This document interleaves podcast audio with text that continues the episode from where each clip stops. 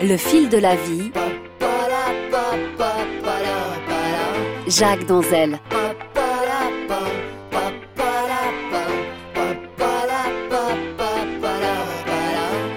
La scène se passe dans la salle de rédaction d'un journal de Moscou.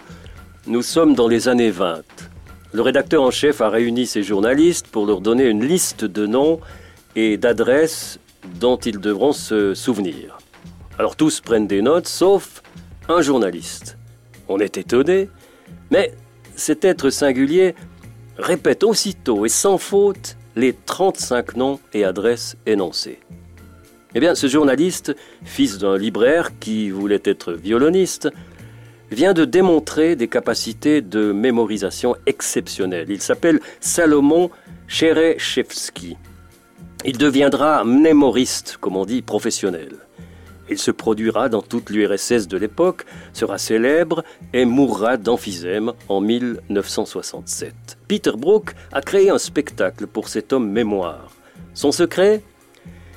Tchereshevski voyait ce qu'on lui disait, ce qu'il lisait. Cela s'inscrivait dans son cerveau où il lui suffisait d'aller rechercher les images pour retrouver ce qu'on lui avait dit, ce qu'il avait lu.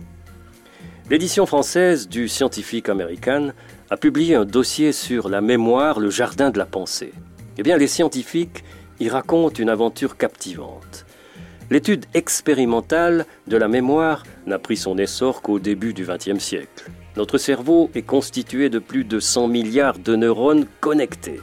Et ces neurones assurent de multiples fonctions comme la vision, la pensée et justement la mémoire, qui est une de ces composantes essentielles, une composante essentielle de l'intelligence. Il paraît qu'on vit dans un monde de grosses têtes.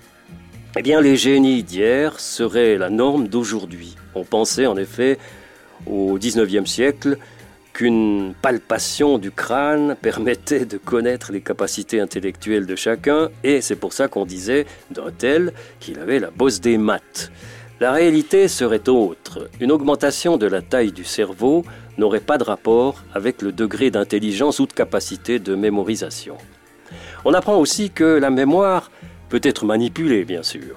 Dans le Missouri, en 1962, un confesseur malhonnête a aidé une jeune femme de 20 ans à se souvenir qu'entre 7 et 14 ans, elle avait été violée par son père, un pasteur, qui l'avait forcée à avorter. Eh bien, les examens médicaux ont révélé que la jeune femme était encore vierge et n'avait jamais été enceinte. La suggestion et l'imagination créent des souvenirs d'événements qui ne sont jamais arrivés. L'idée largement répandue du devoir de mémoire est récente, elle s'est imposée aux générations nées après la guerre, qui ne se souviennent de rien, parce qu'il est des événements envers lesquels le détachement et la distanciation ne sont pas de mise.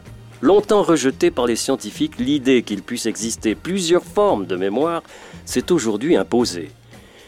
Souvenez-vous, d'un coup, le souvenir m'est apparu. Ce goût, c'était celui du petit morceau de madeleine trempé dans une infusion de tilleul. C'est naturellement la mémoire involontaire de Marcel Proust. Chacun peut l'éprouver en écoutant une chanson de ses vingt ans, en humant l'odeur de l'asphalte mouillé des étés de son enfance. Comme l'a si bien dit l'auteur de À la recherche du temps perdu, quand d'un passé ancien rien ne subsiste, l'odeur et la saveur portent sur leurs gouttelettes l'édifice immense du souvenir.